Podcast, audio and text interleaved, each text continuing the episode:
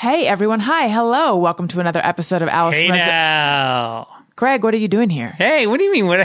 I, Where do you, where'd you come from, Greg? I came from the world of childish, and I just want to make sure that your listeners know that you're just as wonderful on the on the other podcast you do. what if they don't have kids? Don't need them. You don't need them. A lot of our listeners actually tell us they don't have kids. We talk about sex. We and talk about all drugs sorts of dirty stuff, Yeah. but also parenting stuff. Yeah. So Check out Childish, new episodes every Wednesday wherever you listen to podcasts.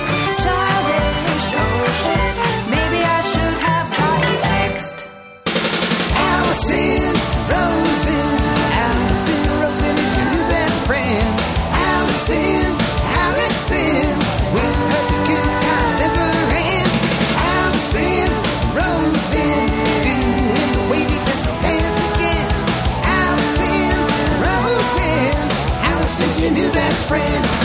Hey everyone, hi, hello. Welcome to another episode of Alison Rosen is your new best friend. I'm sitting here in the pod cabin with Tony Thaxton and a guest who we have not introduced yet.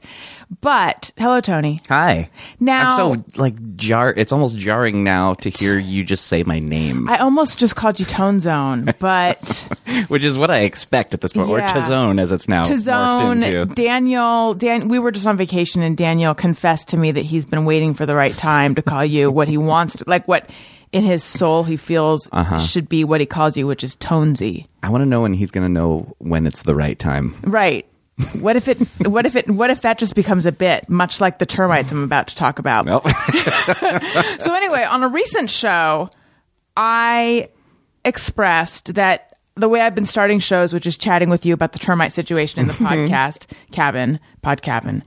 I feel like I don't even care anymore. I can't imagine the listeners care. Like, why must I do this? Yeah. And then I got some responses from people saying they really like it. It feels homey, this chatting with you. Mm-hmm. But I did get a few responses saying, please, no more termite talk. Hmm. But I feel like I'm going to give more weight to the people who love it for those termite heads. right. Those termite heads. Yeah. Two things about that. I was on vacation and not even self consciously, just purely, it was a pure, pu- I was purely motivated by feeling that I needed to let you know. I took a picture and Right. sent it to you on the balcony of our hotel room. I think there was some termite poop. yeah.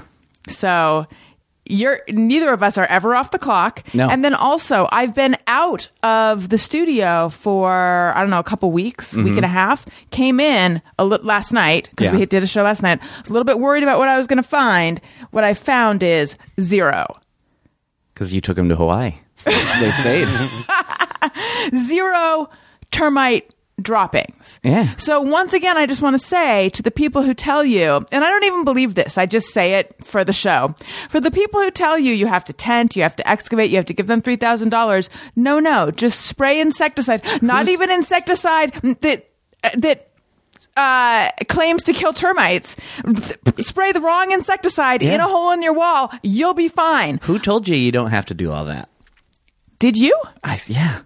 I said you Oh. don't have to. I had termites a while back, and I didn't have to get Oh, that's tented and all right. that stuff. You yeah. s- yeah. I did have a, a guy come, but it was like super simple, and he was there Yeah. for like twenty minutes. Or That's something. right. You Yeah. offered an anecdote that was highly imprecise, but the gist of it was he did something that seemed not that big a deal, and Yeah, then they well, were gone. yeah. My point was we didn't have to do the whole Yeah. like tent and all that. Yeah, Right. Mm-hmm. Again, they may have the last laugh when this comes crumbling down around us. I think we're good. But until then, DIY all the way. Yeah, baby. You know why? Because we're punk. That's right. We're Clearly, punk. Let's say hello to a person who has been sitting here kindly this whole time. It is writer, director, editor Dan Schechter. Hello. Hey guys, thanks. for. Welcome. I'm a termite head. I've been invested in this story, and I have a couple things to say about it before we get into me, if that's okay. I would love to hear your termite talk update. Well, one thing I noticed. I don't want to give the coordinates of where you live, but there's a very close termite-related uh, Yes. exterminator here. Yes. Which I don't know if that's come up before, but I thought that was an interesting coincidence. It's- Are they people that you consulted at some point? Yes, they're the one. It's funny you mentioned them. Okay. They are the, and I don't hold it against them. They're just doing what they do. but they're the ones who said, Yeah. you got to tent it. It's going to be like,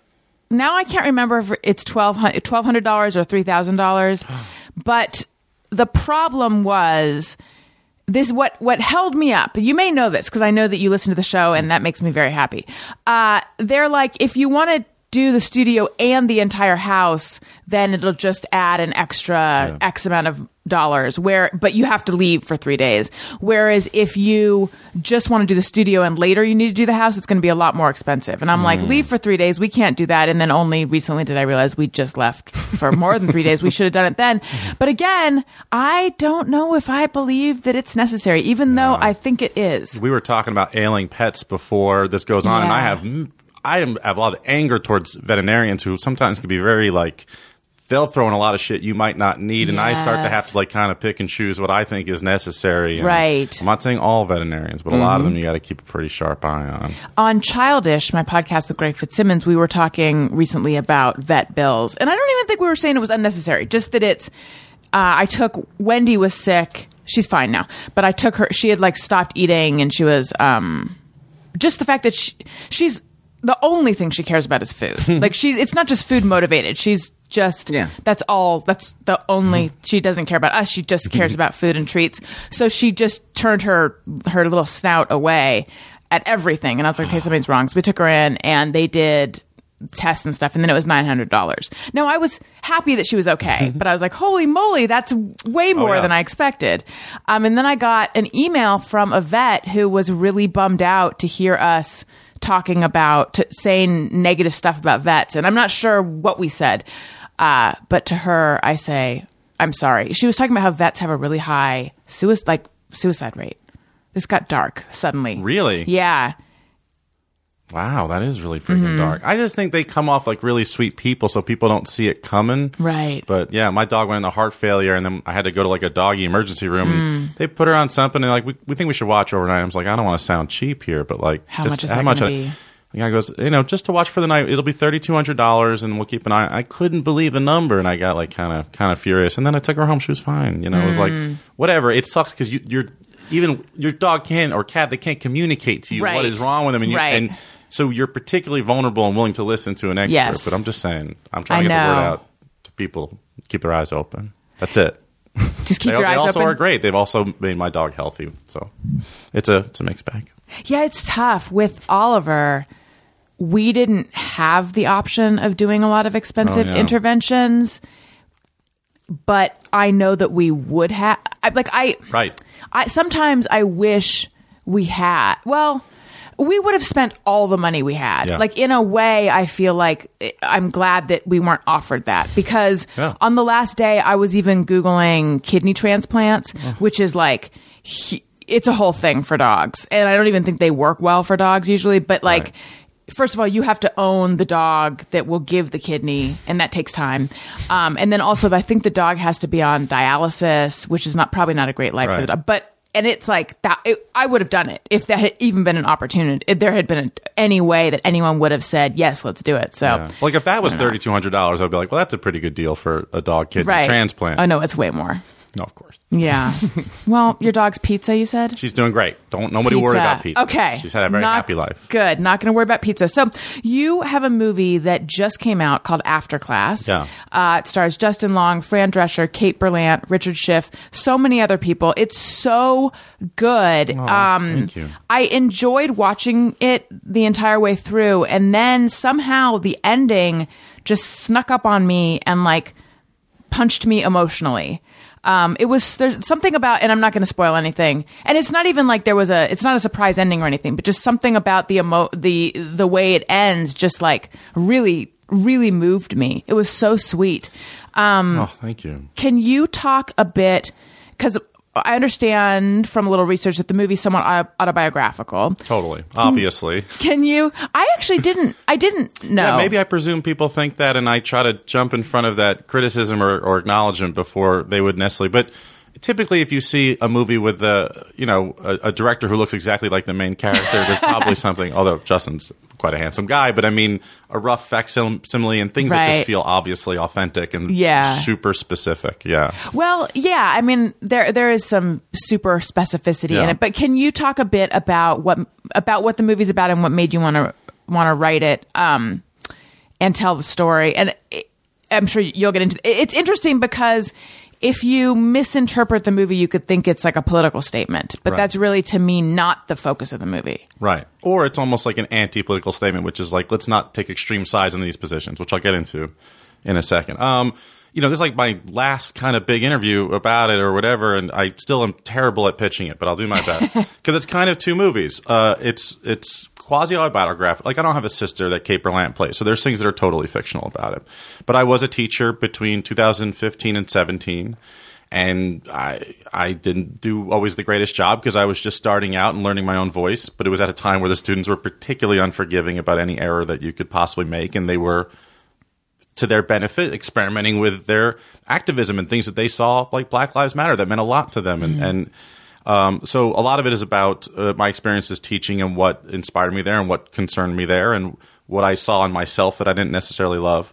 And then the other part of this movie is uh, almost like a dysfunctional family comedy that where Fran Drescher plays a version of my mother, Richard Schiff plays a version of my dad, and it's framed in these eight days that basically really happened where my grandma went into the hospital and did not come out, and and uh, it was sort of a I wouldn't call it a joyous week, but it was she was lucid. She was surrounded by love. There's all this weird gallows humor of laughter that happens a lot in those dark times, and I got to know her even better and repay her for like a lifetime of just insane generosity and uh, and and then the job was to tie these two stories together by observing generational differences and uh, uh, th- this guy's lack of responsibility for his own behavior and other people's feelings in both worlds. So Justin Long seems to not get the severity both of what's happening in the classroom and he doesn't seem to realize that his grandmother is slipping away. Is that how did you feel like you were in denial? Okay, so there is an inciting incident at the beginning of the movie where he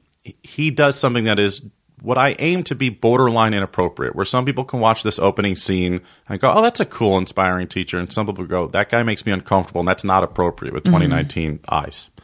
Um, so he's then later confronted about this and he has a reaction that many people do which is a mixture of shame and extreme defensiveness and dismissiveness to people who are doing that which i have a little bit in me and maybe did even more so a couple years ago but it's a it's also a pretty common uh, pattern that plays out on social media where someone throws a rock at somebody else and then they kind of shut down and they can't really hear the message that they want to hear Right. um, so that was a. If you're going to write something personal, you don't want to just shit on everybody else and, and make yourself look like the adorable victim. And I, I saw either in me or in White Men in Culture, there was something about us catching up and, and, and, and not having natural empathy for other people's experiences. And a lot was being thrown at us at the time. And, and, and with that, white male being used as a pejorative, which doesn't feel great and probably isn't the best way to penetrate certain people. Um, so I wanted Like to white men. yeah, like like white men, which in a weird way is the target audience of That's true. the movie because they're the ones who I can't tell you how many white. The best response I get, and I get it a lot, is a lot of white men who goes, "I fucking hated those kids. This was bullshit. They were coming at him." And then there's a scene at the end where a student says something to him, and they were like, "It broke him down. Like there's something about that girl's performance, the way we did it."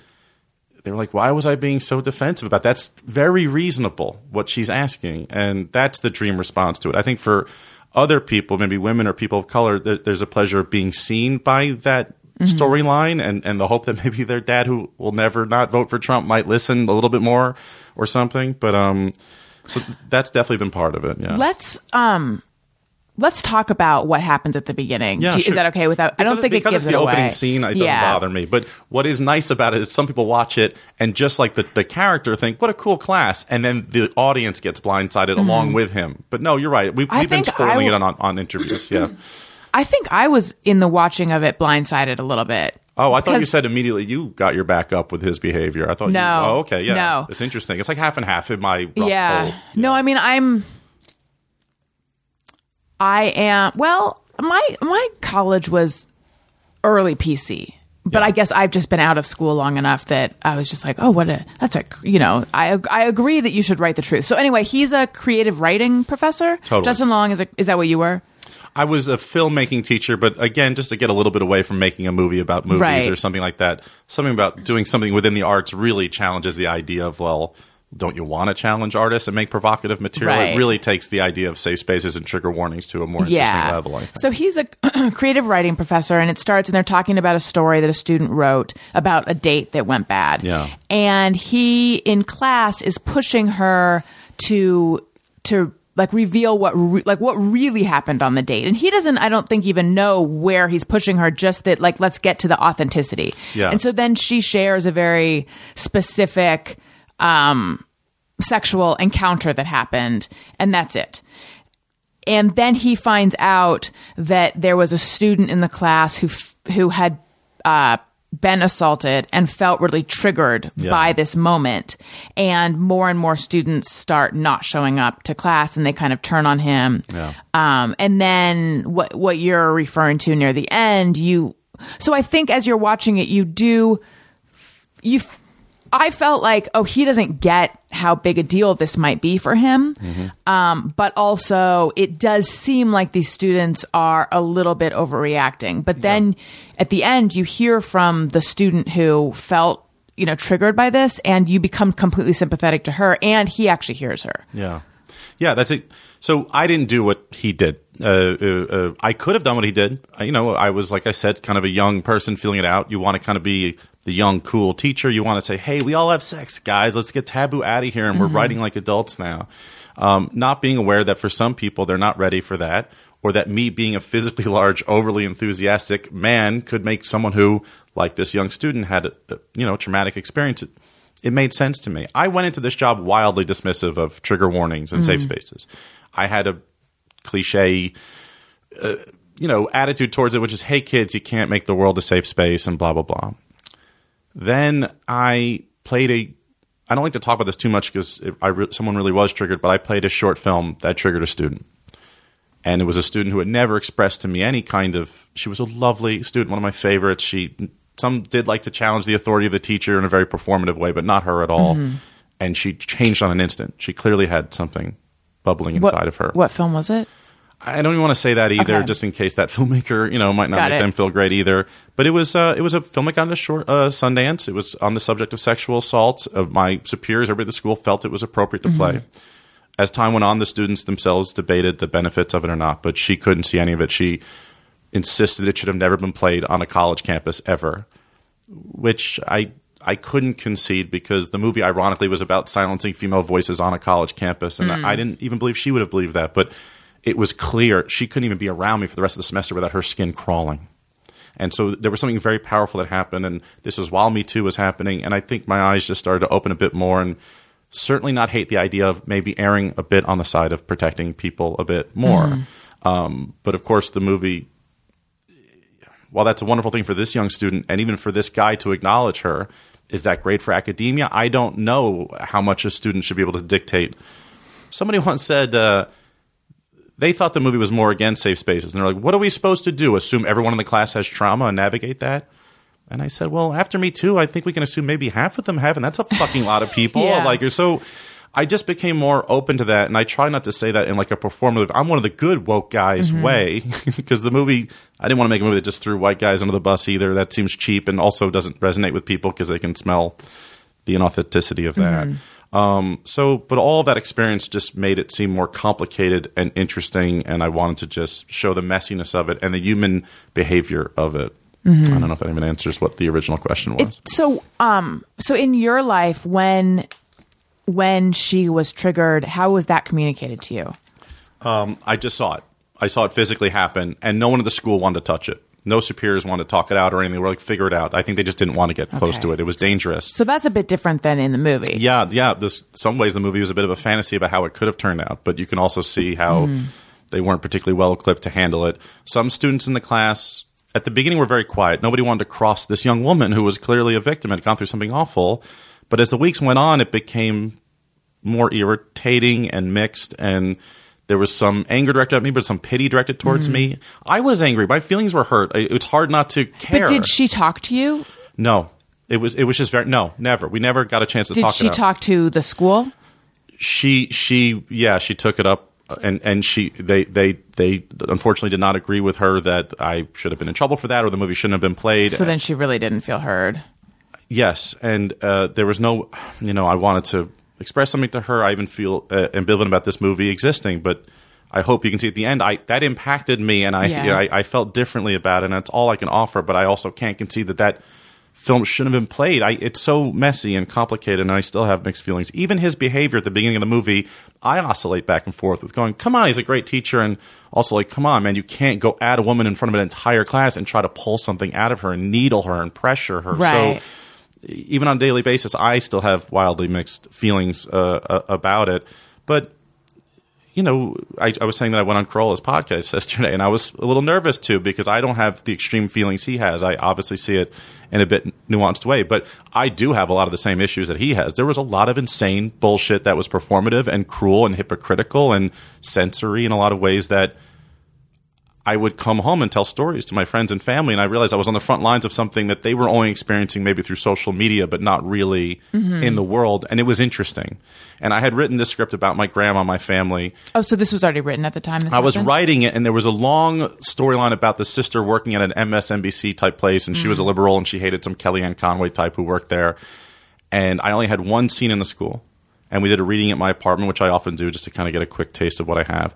And everyone was like, "Dude, fucking enough with politics, man, whatever." But that one scene in the class, the everyone came alive. And I was like, oh, here's an indirect way I can talk about this. Mm-hmm. Because how are you going to make art not about these times right now? It's hard to make a timeless thing right now. Like, Right. I remember I saw Marriage Story and I loved it. And I'm just like, this is nice. This has nothing to do with Trump. And I love that for it. And it was a great film. But for the most part, I think we all want to try to say something. And I think the lane for this movie was I'm not talking to conservatives. I, I, I this, there's no one in this film who identifies as a conservative, but liberals are sort of eating each other. There's a movie in that mm-hmm. scene in that diner where they're kind of fighting over who's the right version of a feminist, and I think that was the idea that I wanted to talk about. So you, so you have you never spoke to this student after this happened. Uh, only in class, we went through the motions of it. I even feel awkward talking about it so much. God forbid. But if you don't want to, yeah, can- I, I, I've been avoiding it slightly, but no, we never, ever, ever got closure. And I, I, I, I presume to this day she doesn't like me. I, uh, uh, uh, I thought heavily about making this movie, and I changed everything. This is about another situation Mm-hmm. story thing, but the it was so nice. I remember my a lot of my students actually look. A lot of my students liked me, and they worked on the movie. They're a student in the movie. They worked on post, and then they were on set as PAs. And a lot of them who were around that environment originally, they watched the film and, and they were like, "Yeah, we never really thought about you going home. We never really thought about you taking this with, with you. it, they don't, yeah. and we never really saw teachers that way either. You know what I mean? It just doesn't seem like it would have bothered them. And Mm-hmm. and I'm a sensitive person, and you wear sort of shame like a cloak when you've. Everyone can relate to doing something wrong, and then their immediate response is to want to be defensive, but they have that other voice in the back of their head that knows it was fucked up, or the situation was just messy in the middle, and they're not dealing with someone who's uh, making them feel that that was uh, an honest, uh, reasonable mistake or something Right. like that. So, but would I go back and not play that short film? I don't know. And is that good for the students? I don't know. So I'm still messed up about it. And then all the family stuff was just other stuff I wanted to work out or play with. And then it was trying to find needle and thread that hopefully made them both feel like they made. So you said the movie at the end has some cumulative effect that hopefully you don't see coming. Mm-hmm. And that seems to be the reaction we keep getting, which is lovely. When you started writing the story about um, your grandmother and the sister who worked at MSNBC, what was the story you were trying to tell at that point?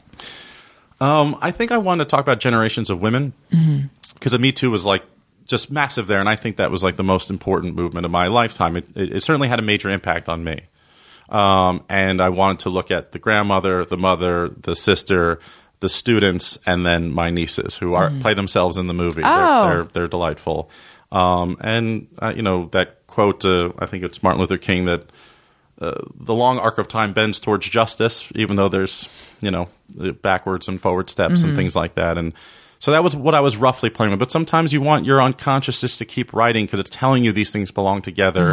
And even now, I think I start to you know you start to see.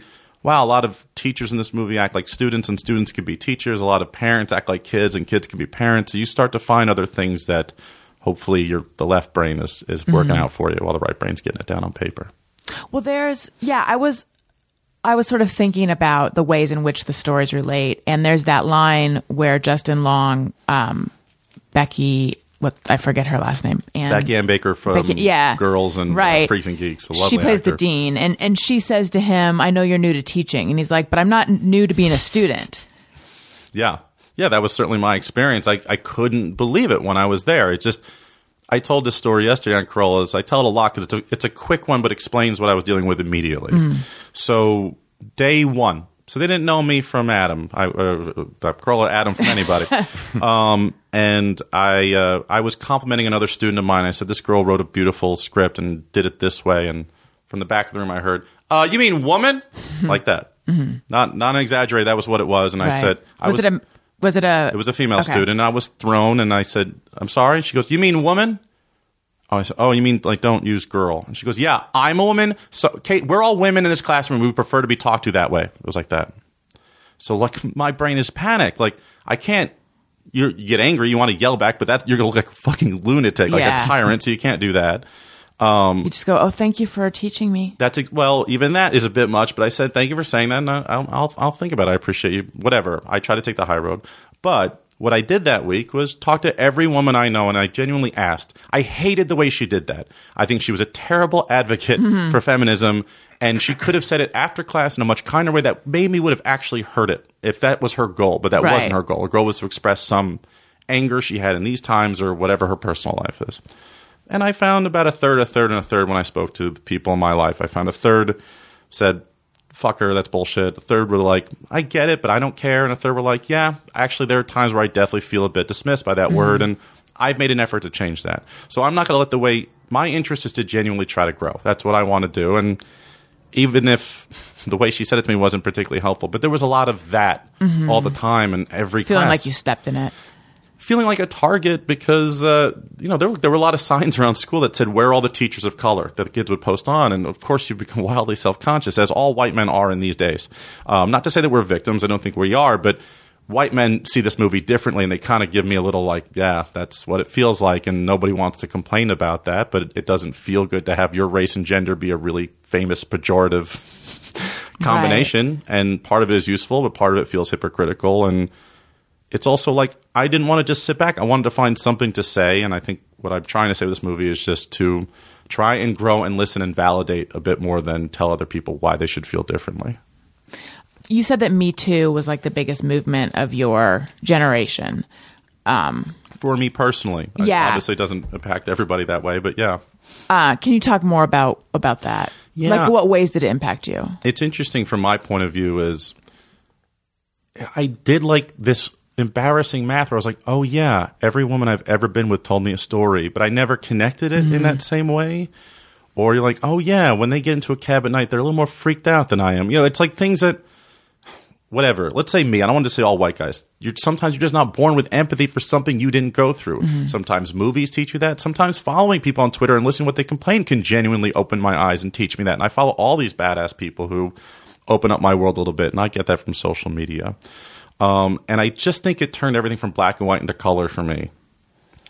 And I had a lot of great men in my life too who like we all kind of had nice chats like the chats women would want men to have like taking a real inventory and not being dismissive. But then you see older generations of dudes who are like good guys like uh, people I'm related to who seem like they will never fucking get it and you will never penetrate them and the sad and and then you're like well maybe they have a lot of shame about things that they just don't want to fully mm-hmm. open up to and then you see my nieces and what they deal with in school and it's like a whole new exciting world so um, I just found that I really cared about it and wanted to.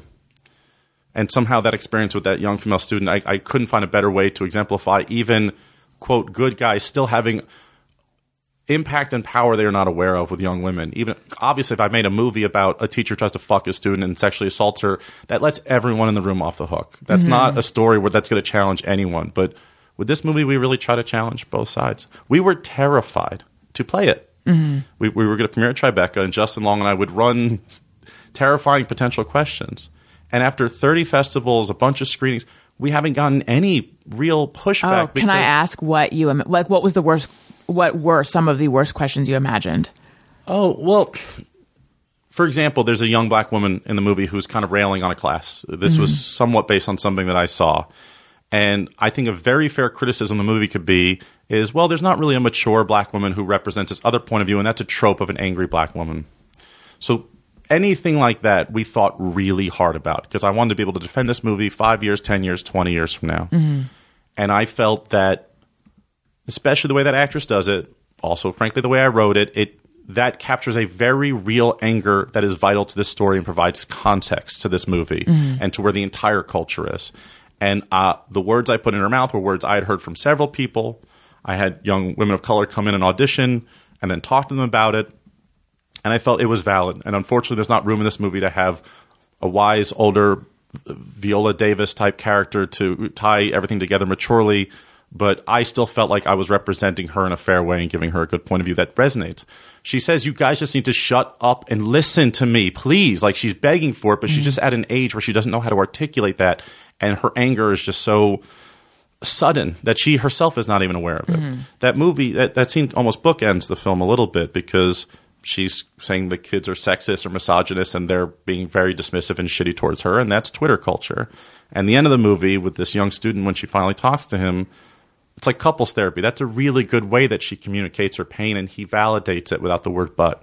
Mm-hmm. And that I find that idea very relevant and and moving. And other so things like that we all wanted to sort of pass the test and you know something I think another reason we don't get too much criticism well one we're not advocating for any strong position so mm-hmm. you can't say we are but also the behavior of the students is so disgusting in the movie that nobody really wants to mirror that in a Q&A with the same self-righteous tone because Right. now they've suddenly seen how unappealing and ineffective that really is to be that way. So maybe it's a combination of things. Or people talk shit about the movie behind my back that I can't see, but we invited that a lot with the script, with the the editing. You know, people say that it's like, oh, it's so hard to make movies now are tweet now because you have to be so careful about every little thing you say. But that made this movie better. Mm-hmm. Every idea we had to challenge, every joke we couldn't just throw in there. We had to really think about who that joke was on. Mm-hmm. And so it's kind of limiting, but it also makes you give a shit more and, and be a little less sloppy with who the target of your humor is. Right. And so that was. I'm proud of that, and I think that's a good positive thing about these times. You so Justin Long, you gave him in the movie a young-ish girlfriend who had Yeah. been a student of his at one point, right? No. So, well, close. Okay. She she was a student at a school where he taught, and Okay. so in his mind, just like everything else in the movie, he's like, well, technically that's okay. And I think he likes to see. He also sleeps with his brother's nanny. Oh, and, right. Uh, you know, he he just seems to like to see what he can barely get away with and push the line of what he thinks is appropriate. And it's like he's poking the bear.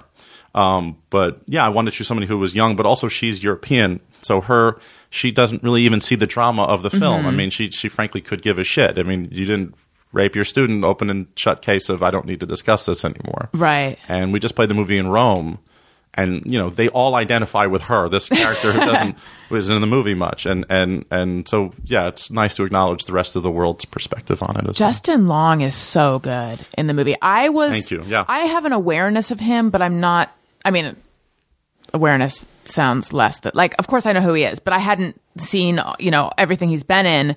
Um but I was just blown he just uh oh my god, what's the word? Dissolves, disappears into the role. He just becomes he's so good. Thank you. I, I think he's amazing in the movie, and I was a fan of his before, but I, I fancy it. I think the most mature piece that he's done yet, and I know he's especially proud of it. He's been doing a lot of press and wants people to see it, which feels really good. And I think it was, and it's not him. You know, mm-hmm. it's more me. He he's doing something different. When I'm around him now, it's a reminder that he is different from the guy who plays in the movie, but he also deeply connected to that idea and he loves his grandma and is like that with his family, but also the anxiety he experiences in culture today seems to relate to him. And uh, I think his performance is great, and his baggage is helpful. Some I made a movie with Jennifer Aniston. That's how we met. I made a movie called Life of Crime, and it's always fun to give people something different. But he's so his brand is to be famously non-threatening to women. He does these rom coms whenever I'm out with him. It's young women who really adore the work that he's done. Um, and in this movie, you know, somehow that that plays well into what he believed was very charming, non-threatening behavior, and may have even come off that way. But you look at it with fresh eyes, and it has an impact. So, and he was a pleasure to work with. This is kind of like a brave role, weirdly, because he could have looked like a douchebag if you were like, it's kind of hard to be a white guy these days, or whatever that could have. The bad version of this, I think, movie could have been, and uh, and he never cared. He never had like any.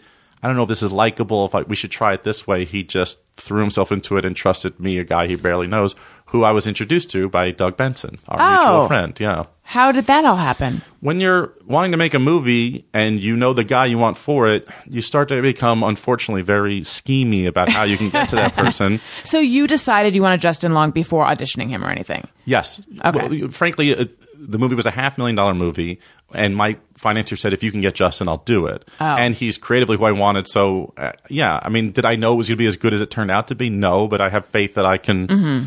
Wiggle someone in a direction, and then he exceeded my expectations. So I did a thing I don't love to do, but because Doug has these cell phone numbers in his pocket, because we both are doing Doug Loves Yeah. movies tonight, I said, dude, I hate to ask, but would you? Because Doug loved the Jennifer Aniston movie I made. And we met at a film festival, Michael Moore's film festival, and we became, I think, genuine friends. I really love Doug and love doing a show. Uh, and then uh, Justin like texted me 10 minutes later. And then I think we met the next day because he, he was texting me while he was reading it, which is so rare.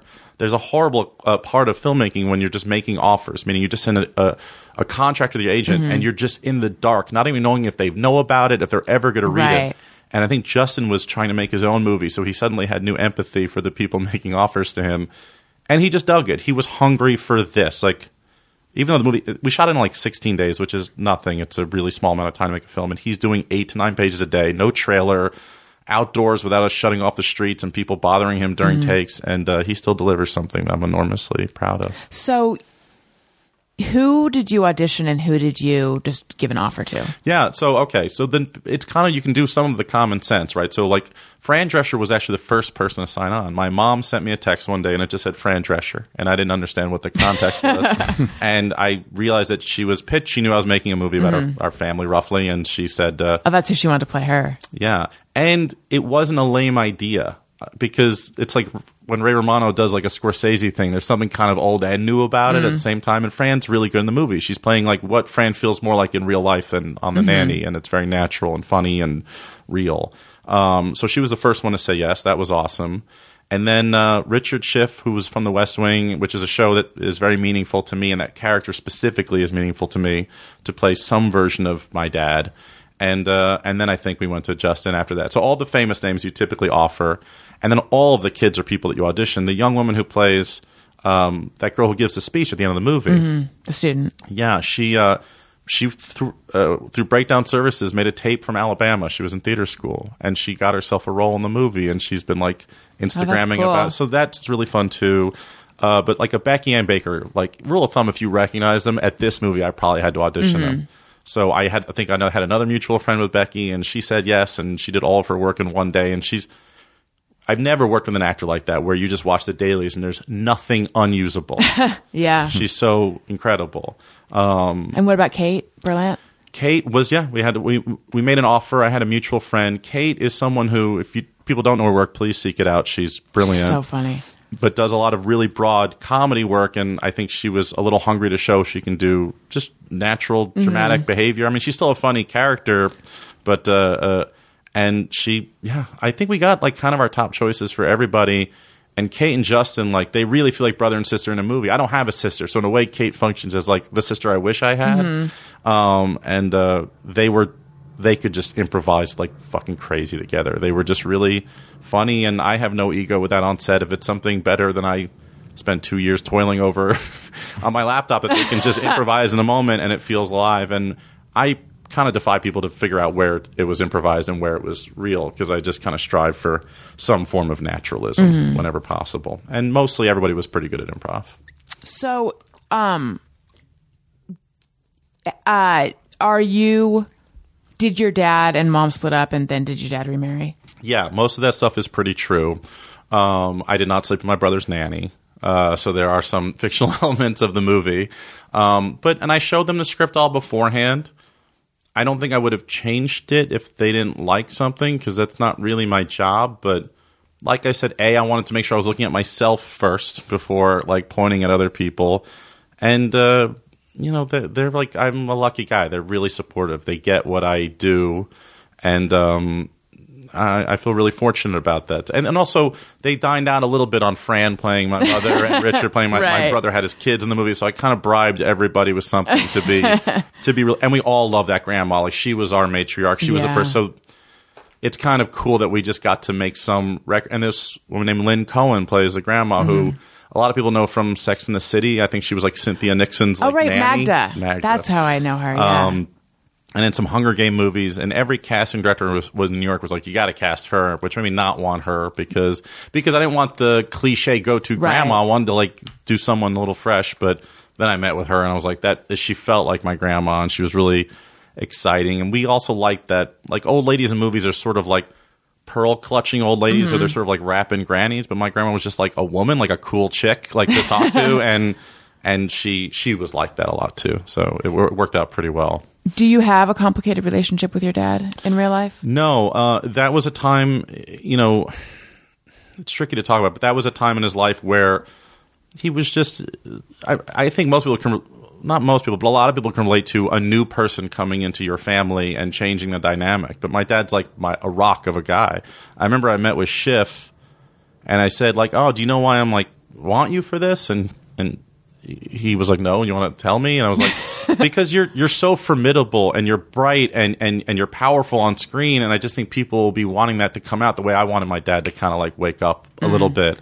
Um, and and he was you know happy with the movie. I, I think it's hardest on him to watch to some extent, but I changed enough of it from real life to for dramatic purposes or whatever other reasons that uh, he could kind of remove himself a little bit and just watch it. But uh, yeah, my, my job isn't to make everybody feel happy, and I want to just get to truth. But I love my family. It's a love letter to all of them. It's it's dysfunctional, but we were about as functional as you can be. We all surrounded my grandma in this beautiful circle of life way, and like helped her move on. And they're like my favorite people. Like we are a tight, small clan, my family. So I, and nobody is holding any grudges that I'm aware of, and I certainly hope not. Um, uh, so yeah, it, it's. I feel really lucky I got to make this movie because it's kind of self indulgent. It's like all about me and my family and teaching, but it's a huge relief when you go out and the whole world sees something from their family in it or something from the culture in it that they can relate to. And usually, when you do something so specific, it has a universality to it.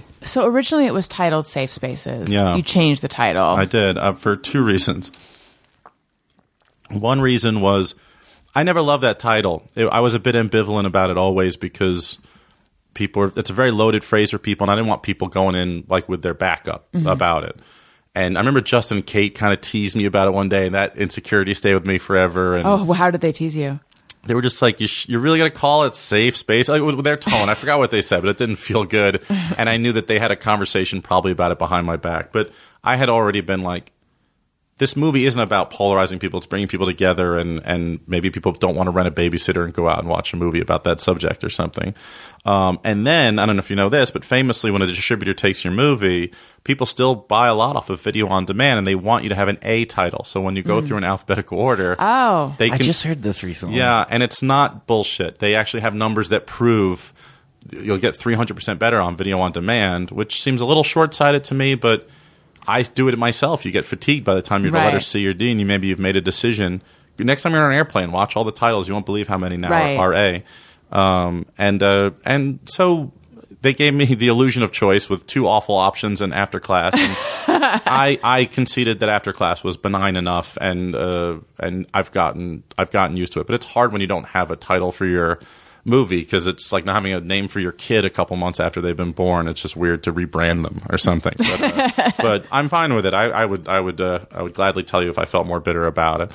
And it's now available everywhere Yeah, streaming? it's on video on demand. It's on the iTunes. It's on cable. It's on uh, Amazon. You can rent it Xboxes, PlayStations, and, and things like that. And it's why I, I'm so grateful you have me on the podcast because this is like the greatest year of movies I've ever seen in my life. Like the movies that are out right now are just crazy good. Like 20 deep in a movie theater right now. Like even the Golden Globes. So it is reasonably hard to get attention for something like this. It probably would be hard any year, but it's nice, and especially doing a podcast is nice because I think the quick snapshot of this movie might turn people off. But if if they understand at least that we're advocating for some kind of nuance and empathy, that uh, it seems to leave people feeling more connected than distant uh, than when they started the film. Well, and just to to reiterate, the what happens in class and all of that nuanced drama, it really to me is not the main is not the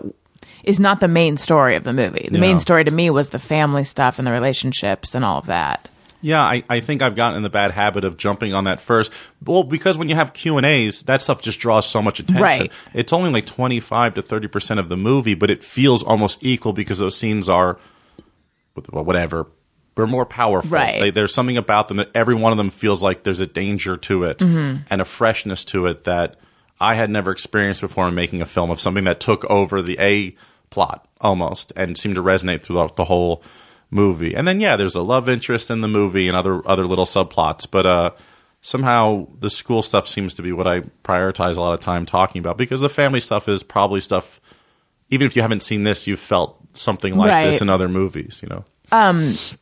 You grew up in New York? I grew up in Roslyn, Long Island, uh, and then I went to school in Boston, and then quickly moved to New York City, and I've lived there ever since. The movie was shot like entirely around my neighborhood, using my apartment as like an office, and we shot at the diner I went to, and the bagel place I go to, and on these corners, and there's a scene where he puts his nieces inside of a, an ATM machine, so they are secure while he's fighting with his sister. So everything out of both convenience and personal pleasure was to to capture that point in my life in that neighborhood and I love living in New York. It's what I was saying before. It's fun to be in LA for a week, but now I'm excited to get back to my apartment and even Yeah. the cold and my dog certainly. no. What was your childhood like? Um, I have such a bad memory, but my memory of it was just really, really good. Like I had a very idyllic uh, suburban uh, childhood, and I got along with people very well. I wasn't particularly bullied. There wasn't health issues. My parents they divorced like when I went to college. So for 18 years, I had kind of as good as it gets. You know, I had a cool brother, and I had good friends, and I uh, played sports. I did well in school, so it was very simple. But and always, I wanted to make movies. I had an uncle who came out here when he was young, and he was trying to make it happen, and he made me aware that people write Teenage Mutant Ninja Turtles and that kind of a thing. Uh, and then uh, I wrote something that somebody else directed, and I was like, nah, I didn't love how that came out. And then I'm like, all right, I think I want to be a director too, even though it's So, so the so hard. the initially you just wanted to be a writer. Yeah, I think so because it was fun. I, in college, I would like hang out on set and flirt with the actors and have my headphones on, like us being at the monitor. And it just seemed I'm, I can be a bit lazy at times. And then when you see somebody else execute it, you're like, no, there's a really like even this movie had such a specific tone that in the hands of somebody else, I don't think I would have ever trusted anybody to direct this because I think, like I said, the wrong version of this mm-hmm. movie could have made everybody look really bad. And I guess I found out I was better than I thought and not as lazy as I thought. But then, like childbirth, famously, after every movie, you're like, I'm never doing this again. that was the worst experience. It was so painful. I, you know, and then now I'm getting that itch again to have a new baby because you. You, this is it now. It's done. It's out in the world. I'm proud of it. Like the people I respect seem to respect it. We got great reviews, and uh, but I'm not going to do like another victory lap for another year. I want to like get another at bat and be better. So yeah, I've made like this is my fourth thing that I've directed, and I think I'm trending in a uh, direction of getting better at doing this, and I I love doing it a lot. I didn't move out to L.A. very purposefully, probably because I'm so family oriented. I just wanted to be around my nieces and my family, and I like New York, and but I think it maybe hurt me not being out here. There's something about being here where you just casually get to grow your network of people, and there's opportunity and stuff, but you know, I don't know. I, I I don't like myself out here. I started like name dropping more, trying to gain status in conversations, and I was like, I can see this not being good for my personality. And what I really need to do is just put my nose down and, and write. And I've been spending a couple years doing that. The last time we met, I had that Jennifer Aniston movie, which was like a lottery ticket I wrote for myself. I was a huge fan of Elmore Leonard, who uh, an incredible writer, but his famous adaptations were like Get Shorty and Out of Sight and Jackie Brown.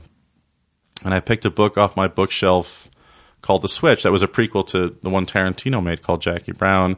And I miraculously got to make it by just adapting it on spec and hail marrying it in. And then we got Jennifer Aniston and Tim Robbins and John Hawkes, who's going to be on our show uh, with Doug Loves Movies tonight.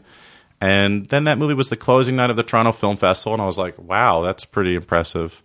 And then it just didn't get much of, of, a, of a release. It, uh, it was literally released like in two theaters for one week and sort of just was dumped on Netflix What, what was the name of that movie? It was called Life of Crime.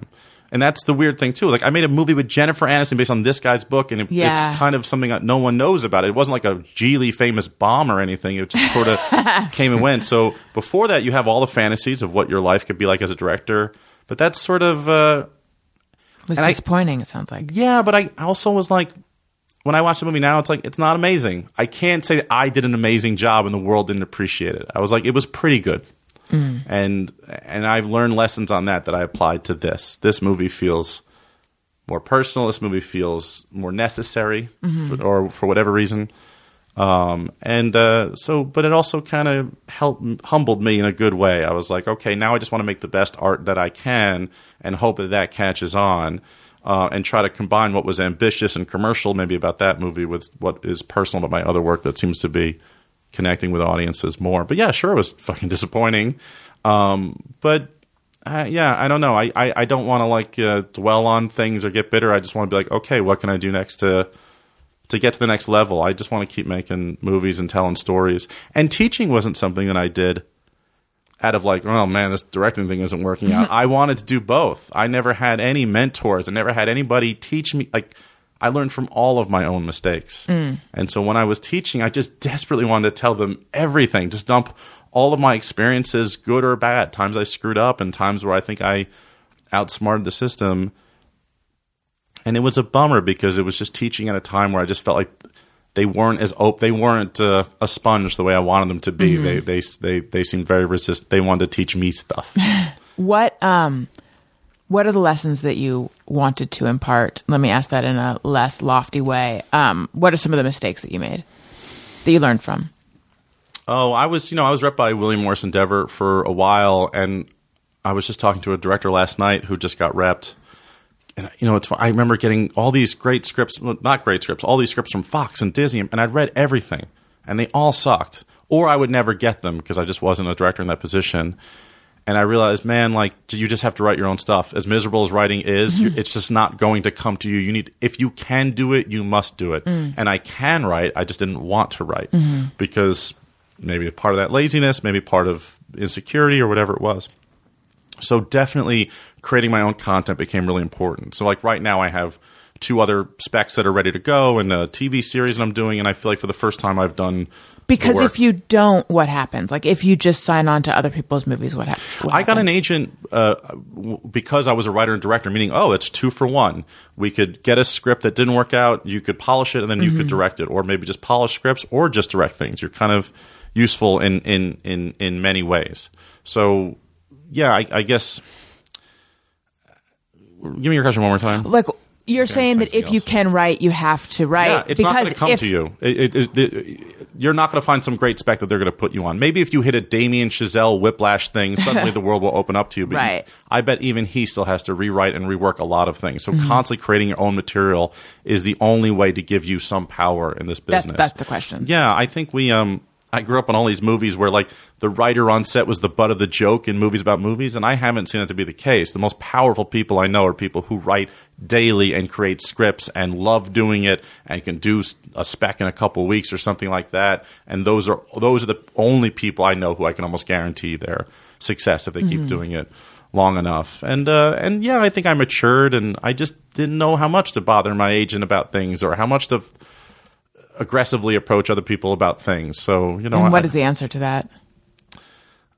I it's it's a good reason why every situation has a specific um, scenario, and you know, I, people ask me advice all the time, and I just try to go, well, uh, I could have done this. I know it really depends, but. Uh, for example, a simple lesson I learned was I just finished a, a script now that I'm enormously proud of. It was a big kids movie. It's like a studio thing, and my first instinct was to send it to everyone.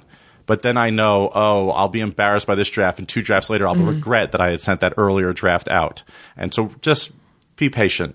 Patience is enormously hard for filmmakers, independent filmmakers especially, where you can go out and do it yourself as much as possible. But I, I, I found I occasionally have put the, the, the cart before the horse on many uh, events in my life, and I've learned not to do that now. And um, you know, so and but I've also been really lucky. I think I've also made really good strategic moves, but it's a hard job to learn from. I, I'm envious of people with mentors. There's a, a young guy I mentor who name is Nick Inglese, and he he was a really talented student I had, and he went through the entire process. He wrote this. He didn't write the script. He helped me edit it. He helped me cast it and saw us making offers to agents. He saw me prep and work with a DP. He, you know, uh, was on set. He acted in the movie. He helped me cast the movie with auditions. He helped me edit the movie. He helped me make, you know, Instagram little promotional things this week or something. And he squeezed every drop of fruit out of this experience and almost got a second film school out of it. And a lot of young people don't want to work for free or intern. But for one year and a half of work, that guy got probably 10 years of my experience and also saw what I did wrong in the editing room and, and maybe uh, an embarrassing thing I said on a podcast that I regret or whatever story I tell that day. And uh, unfortunately, people have to learn a lot from their own mistakes. That's also something I've learned being a teacher. But you can you can give them like a bit of a head start, and uh, I, I I like to demystify the process as much as possible. And in class, I would love I would show them scenes and say, "Here's how I shot it incorrectly," and we almost had to you know reshoot it or do something wrong. And I was almost more excited to do that than here's something I did perfectly or here's what Stanley Kubrick did. You can almost learn more from my mistakes than some master's you know success. Are there any mistakes that you feel like you made in after class? Yeah, sure, but not much. I would only attribute it to to um, the time we had to shoot it in 16 days. You know, people come up to me a lot uh, and they go, "Man, those kids they come off pretty bad in the movie." And I did have students who rounded that out a little bit, and maybe there wasn't. I think Carolla he used to make a joke about how well, stand-up comedians don't tell a lot of jokes about their wife about how great of blowjobs they give and how wonderful their Yeah. cooking is because there's just not a lot of juice to there, what is yeah. wonderful about about them. But I, I worry with this movie. Maybe I was too dismissive towards the kids, but that woman, had, that, that young woman, has a really moment at the end that shows you a totally reasonable person of that generation who exemplifies the way they could express their trauma and their experience that other people can learn from. But uh, it's also you can't help a funny joke like that kid holding the phone, but.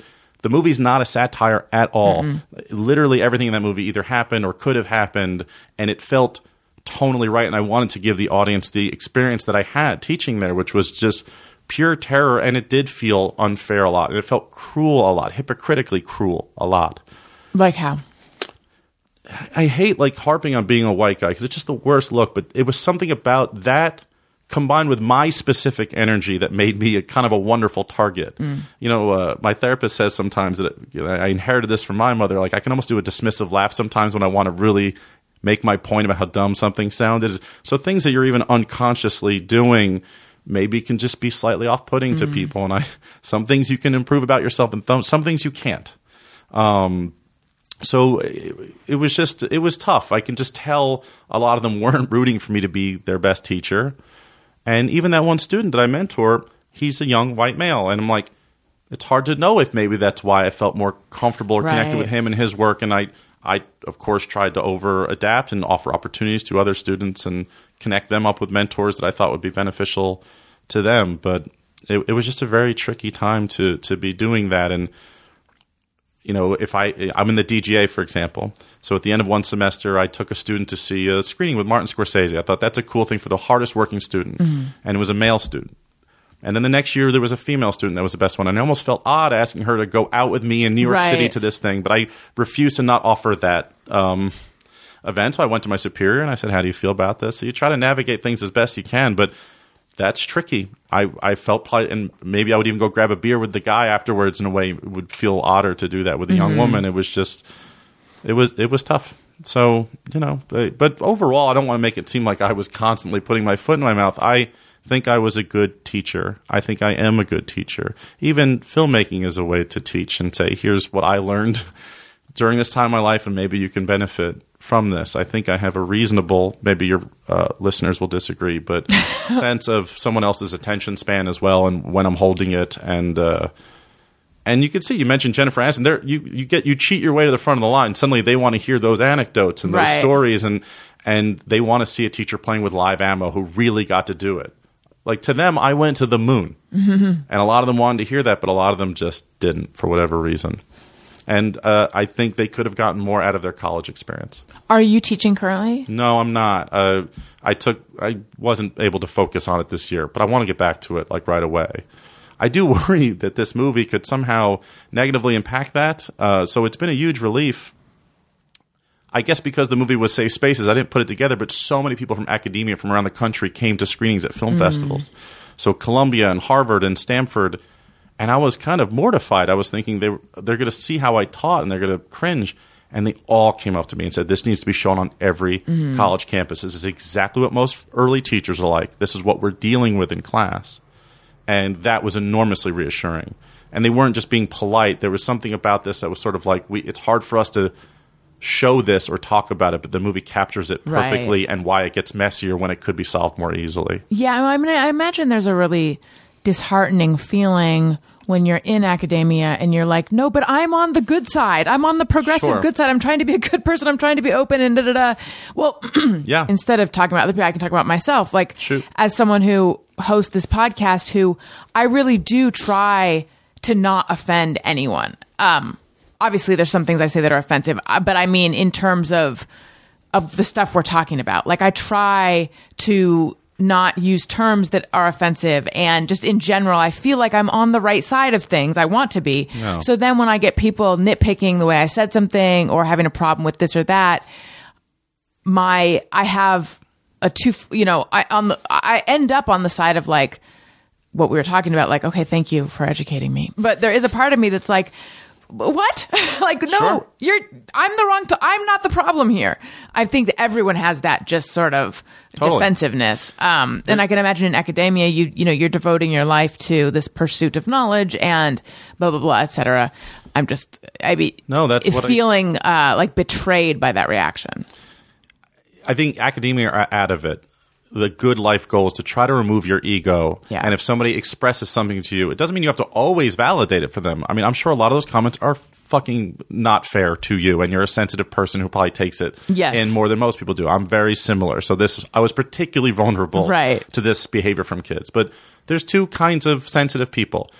I'm sensitive, so I'm only thinking about my feelings. That's a narcissist. And then there's I'm sensitive, so therefore I'm worried this might hurt your feelings, and I mm. want to be a bit more careful with that. So I strive to be the second part. I do it a lot. You're going to fail. I mean, social media must be a difficult. I, would- I hang out with Justin Long, and even him reading his mentions, and you, there's always going to be one that's going to upset you, and Right. c- it's like a bed of needles. Maybe if there was a thousand, you'd feel better about it, but one can kind of like hit you harder Yeah. than all of the others, and the movie is purely advocating for trying to remove your ego to see if something is valid, and if Mm-hmm. it is, maybe you know, maybe. But the Becky Ann Baker has that line in the movie where she goes, "Even if you don't mean it, just apologize. Right. That's something valid to Yeah. her." And so you can argue there's maybe something towards the end of the movie that does he mean that apology? But I, I think he kind of does. Seems like he did He, his performance is so lovely in that scene. I hate even spoiling that scene or referencing it to people who might not have watched it, but um, something about it. I, I thank God I have that scene's in the movie because I. I think a movie like this is guilty until proven innocent, which I get. I, I side eye a white male filmmaker with like a black female lead because he wants to be show that you know something about that. And we had a female producer, Courtney Johnson. She was enormously helpful with vetting everything. I think she was overly scared about things. Um, and I didn't always, I wanted the movie to have teeth. The movie still is a little dangerous, which I like, but I don't think it's coming at anybody where we haven't heard really anything. It's so nice to talk about this movie with a woman. It's odd. You wouldn't believe it. It's all white men that I talk about Really? the movie with too. And of course, they're going to identify with his journey. So it's actually right. just realizing that it's just kind of cool to hear that perspective on it. Dan Schechter, it was so nice having you on the show. Everyone go out and watch After Class. It will uh it's a joy to watch and then if you're like me it'll sneak up on you and at the end you'd be like, uh, why do I feel like I'm about to cry but I'm not going to, but I feel like I might." That's how I felt. Thank you, Alison. And very sweet. Tone Zone. I appreciate your contributions as well. everyone uh, everyone who's listening, I don't care where you are, please come to my Sketchfest shows. I'm doing Alison Rose's Your New Best Friend live January 26th, 1 p.m. Gateway Theater. Surprise uh, musical guest is uh, my old band, The Angoras. We're reuniting for the first time in forever. Uh, I have a lot of catching up to do on guitar. I haven't played in years.